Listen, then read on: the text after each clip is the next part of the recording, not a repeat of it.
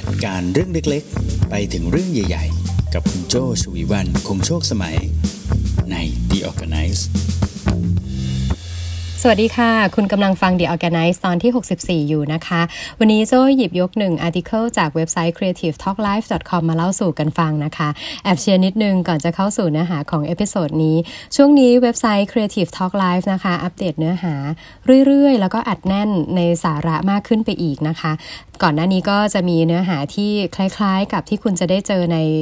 Creative Talk Conference นั่นก็คือจะเป็นเนื้อหาของ Creative and Design Marketing Innovation Entrepreneur แล้วก็ People Skill ใช่ไหมคะในช่วงนี้เนี่ยจะเริ่มมีคอนเทนต์ที่เกี่ยวกับสถานการณ์ในปัจจุบันนะคะนำเสนอในมุมมองที่หลากหลายรูปแบบมากยิ่งขึ้นนะคะยังไงฝากให้ลองไปติดตามที่เว็บไซต์ Creative Talk Live กันด้วยนะคะวันนี้เอพิโซดที่หกสิบสี่อยากหยิบเรื่องนี้มาพูดคุยกันค่ะเจ้าว่าเข้ากับแกนของ The Organize ดีนะคะนั่นก็คือหัวข้อที่ชื่อว่าสามวิธีหลีกเลี่ยงภาวะหมดไฟในการทำงานแบบ work from home นะคะตอนนี้ก็ยังคง work from home กันหลายๆออฟฟิศเลยนะคะซึ่งตอนนี้ไม่ใช่แค่ประเทศไทยเท่านั้นนะคะที่ประสบปัญหาที่จะต้องปรับเปลี่ยนรูปแบบการทำงานอย่างกระทันหันที่ว่านี้นะคะจริงๆแล้วเทคโนโลยีเหล่านี้มันก็มาถึงนานแล้วนะแล้วก็หลายๆคนบอกเลยว่าโอ้ฉันทำงานแบบ work from home มานานแล้วแต่หลายๆคนเชื่อเชื่อเลยนะคะว่าหลายคนมากที่ work from home ในช่วงนี้ถือว่าเป็นเรื่องใหม่นะคะแต่ว่าพอทำงานกันมาได้สักสามสัปดาห์เนี่ยความคุ้นชินเริ่มมาปัญหาเริ่มมานะคะก่อนหน้านี้อาจจะต้องมีการปรับเปลี่ยน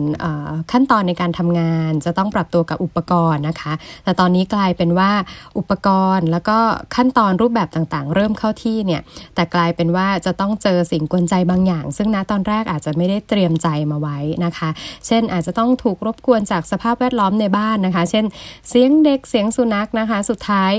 กลายเป็นว่าปัญหาในที่ทำงานกับปัญหาในบ้านจากแต่ก่อนเนี้ยมันเคยอยู่แยกกันตอนนี้มันมาอยู่รวมกัน เราจะมีวิธีการจัดการอย่างไรนะคะเพื่อไม่ให้เบิร์นเอาท์ซึ่งเบิร์นเอาท์จาก work from home เนี่ยคราวนี้ยากกว่าเดิมนะเพราะคุณแยกไม่ออกแล้วว่าคุณเบิร์นเอาท์จากปัญหาในบ้านหรือปัญหาจากการทำงานกันแน่ๆนะคะทีนี้ articles นี้นะคะก็เลยอยากนำเสนอสามวิธีหลีกเลี่ยงอาการหมดไฟนะคะการจากการทำงานแบบ work from homeมาให้นะคะทริคข้อที่หนึ่งนะคะเริ่มวันใหม่ด้วยการแต่งตัวเสมือนไปทำงานที่ออฟฟิศกันค่ะจริงอยู่นะคะว่าข้อดีของการทำงานที่บ้านก็คือเราไม่ต้องรีบตื่นแต่เช้าแต่งตัวหอมๆแต่ต้องไปเบียดเสียดกับคนอื่นระหว่างการเดินทางไปออฟฟิศนะคะเอ่อก่อนหน้านี้ช่วงนี้ก็คือเราอาจจะตื่นกี่โมงก็ได้เพราะว่าระยะทางในการทำงานมันจะเหลือแค่เตียงกับโต๊ะโต๊ะทำงานนะคะเตียงกับโต๊ะทำงานอยู่แค่นั้นช่วงนี้ระยะทางที่อาจจะไกลสุดอาจจะกลายเป็นโต๊ะทำงานกับครัวก็ได้นะคะ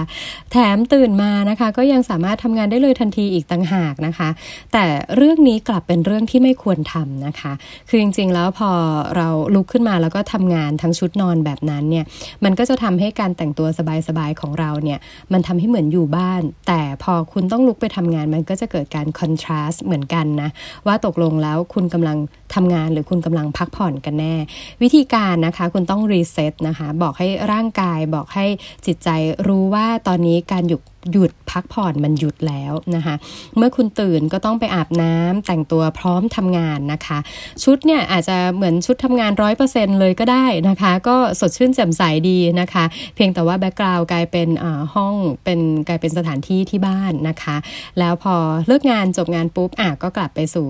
ชุดชุดนอน คุณคุณจะเปลี่ยนเป็นชุดนอนเลยไหมก็เป็นไปได้นะคะบางทีพอทำงานเสร็จปุ๊บ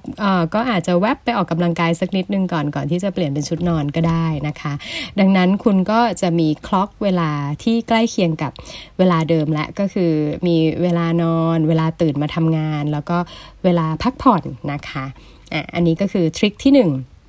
อย่าทำงานด้วยชุดนอนนะคะเริ่มต้นวันใหม่ด้วยการแต่งตัวเหมือนไปทำงานที่ออฟฟิศนั่นเองนะคะ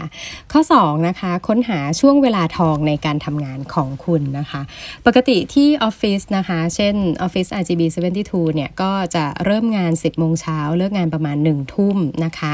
ในช่วงเวลานั้นเนี่ยมันก็จะมีบรรยากาศแล้วก็สภาพแวดล้อมนะคะที่เอื้อต่อการทำงานได้ดีนะคะแต่ถ้าเราต้องทำงานที่บ้านนะคะมันอาจจะมีปัญหาเรื่อง รื่องสัดส่วนพื้นที่นะคะที่อาจจะทำงานให้ที่อาจจะทำให้การทำงานเนี่ยไม่สะดวกสบายนะคะหรือว่ามีสิ่งรบกวนในบ้านนะคะเช่นลูกๆ ก, ก็อาจจะล้งเล้งกันนิดนึงนะคะในในช่วงเที่ยงที่จะต้องทานข้าวนะคะก็จะกลายเป็นว่าช่วงเวลาตั้งแต่เก้าโมงเช้าจนถึงหกโมงเย็นเนี่ยจากเดิมที่คุณจะโฟกัสเนี่ยก็จะไม่ใช่ช่วงเวลาที่คุณจะโฟกัสได้ตลอดเวลานะคะดังนั้นอาจจะต้องหาช่วงเวลาทองนิดนึงช่วงเวลาทองที่ว่าเนี่ยก็คือช่วงเวลาที่ปราศจากสิ่งรบกวนต่างๆนะคะก็อาจจะมีการบุ๊กเวลาไปนิดนึงช่วงเวลานั้นเนี่ยอาจจะเรียกว่าช่วงเวลาของการโฟลว์ก็ได้นะคะแต่นี้ช่วงเวลาของการโฟลว์ของคุณเนี่ยจากเดิมคุณแค่บอกคนที่ออฟฟิศนะคะว่าอ้าวเดี๋ยวช่วงเวลาบ่ายสองถึงบ่ายสามนะคะเอ่อเป็นช่วงเวลาที่พี่โจ้ขอโฟกัสสักนิดนึงแต่เมื่อคุณทำงานแบบ work from home นะคะบ่ายสองถึงบ่ายสามที่ว่าเนี่ยคุณไม่ได้บอกแค่คนที่ออฟฟิศละอาจจะต้องบอกคนที่บ้านด้วยนะคะว่าช่วงเวลาบ่ายสองถึงบ่ายสามเดี๋ยวจะเข้าไปคอนเฟรนซ์คอลที่ห้องนี้นะบ่ายสองถึงบ่ายสามขอเวลาทำงานแป๊บหนึ่งอย่าเพิ่งมากวนในตอนนี้นะอ่าแบบนี้ก็เป็นไปได้นะคะก็คือหาช่วงเวลาทองในการทำงานของคุณโดยสื่อสารให้ชัดเจนทั้งกับคนที่บ้านแล้วก็คนที่ทำงานนะคะข้อที่สามนะคะโฟกัสกับการทำงานที่สำคัญที่สุดของวันนั้นนะคะจริงๆแล้วเนี่ยหลายคนชอบพูดว่าฉันเป็นคนที่ multitasking นะคะแต่ในความเป็นจริงแล้ว multitasking ยังพูดเหมือนคำเดิมนะคะก็คือไม่มีจริงเพราะว่าในแต่ละครั้งเนี่ยเราจะทำงานได้ทีละหนึ่งอย่างนะคะแล้วก็เสร็จเป็นอย่างๆไปสิ่งที่ใกล้เคียงกับคำว่า multitasking ก็คืออาจจะเป็นเรื่องของการทำหลายๆอย่างเสร็จในวันเดียวนะคะแต่ทีนี้ไอ้เจ้าหลายๆอย่างที่เสร็จในวันเดียวจะต้องมีการจัดลำดับก่อนนะว่าอะไรสำคัญที่สุดซึ่งอาจจะเรียกได้ว่าเป็นไฮไลท์ของวันนั้นๆนะคะซึ่งจากงานวิจัยเนี่ยค้นพบแล้วนะคะว่าคนจะทำงานได้มีประสิทธิภาพสูงสุดเนี่ยประมาณสามชั่วโมงต่อวันนะคะหาให้เจอนะว่าสามชั่วโมงต่อวันที่ว่านั้นนะมันเป็นช่วงเวลาไหนบางคนอาจจะเป็นช่วงเวลาตอนเช้านะคะบางคนพบว่าเอ่อช่วงเวลาสามชั่วโมงต่อวันที่ว่าเนี่ยจะเป็นช่วงหลังทานข้าวหรือบางครั้งบางคนเจอว่าช่วงเวลาสามชั่วโมงต่อวันที่ว่าเนี่ยจะเป็นช่วงเวลาบ่ายไปแล้วตอนที่ทุกคนได้ทุกสิ่งจากฉันไปแล้วนะคะไม่มีสูตรตายตัวให้ลองหาดูนะคะว่าในหนึ่งวันเนี่ยสามชั่วโมงไหนที่เป็นสามชั่วโมงที่คุณทำงานได้ดีนะคะแล้วก็เลือกสิ่งที่เป็นไฮไลท์ของวันนั้นๆนะคะไปทำอย่างเช่นโจ้มักจะเลือกช่วงเวลาตอนเช้านะคะก่อนที่จะเริ่มงานทุกอย่างเนี่ยโจ้จะใช้เวลาช่วงเช้าในการเก็บสแตทสแตทที่ว่านี่คือสแตทอะไรนะคะก็คือโจ้จะเป็นคนชอบดูรีพอร์ตนะคะความคืบหน้าของงานต่างๆไม่ว่าจะเป็นเรื่องของแบบฟอร์มนะคะเช่นถ้าสมมุติช่วงนั้นโจ้ดูแลโปรเจกต์ไหนที่จะต้องมีการสร้างฟอร์มขึ้นมาแล้วก็ให้ให้คนเข้ามากรอกเนี่ยเช้าขึ้นมาโจ้จะชอบมาเช็คก่อนเลยว่าอ่ะโอเคเช้าวันนี้เนี่ยมีโปรเกรสมีคนที่มากรอกแบบฟอร์มมากน้อยแค่ไหนนะคะเอ่อเติบโตจากเมื่อวานนี้มากน้อยแค่ไหนนะคะแล้วก็อาจจะลองเทียบไปดูว่าถ้าอย่างนี้แล้วเนี่ยเทรนในอนาคตในวันพรุ่งนี้ในสัปดาห์หน้าเนี่ยควรจะมี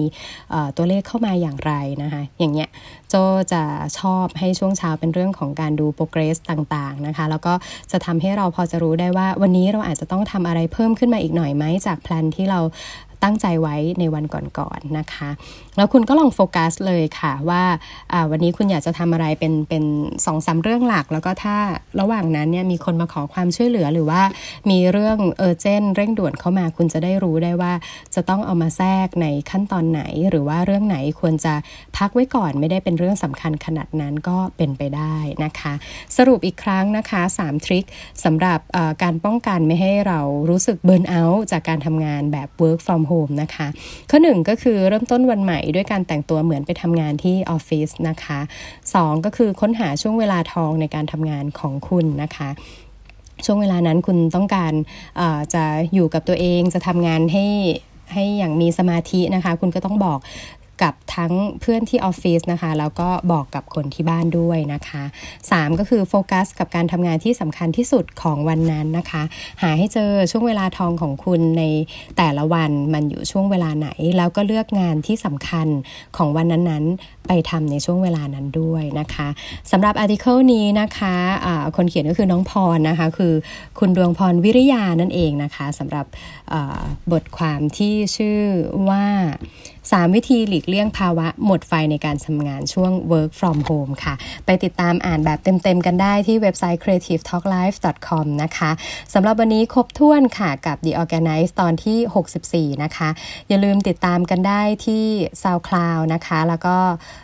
Castbox แล้วก็ Spotify นะคะช่วงหลังนี้เราเริ่มอัปเดตกันที่ YouTube ด้วยซึ่งคุณสามารถฝากคอมเมนต์ฝากฟีดแบ็กกันได้ที่นั่นนะคะแล้วก็ถ้านึกไม่ออกว่าจะฟีดแบ็กที่ไหนนะคะแวะมาเยี่ยมเยียนกันได้ที่ Facebook Creative Talk Podcast ได้เช่นกันนะคะจนกว่าจะเจอกันใหม่ในวันศุกร์หน้านะคะโจชวีวรรณคงโชคสมัย Managing Director บริษัท อาร์ จี บี เจ็ดสิบสอง สวัสดีค่ะ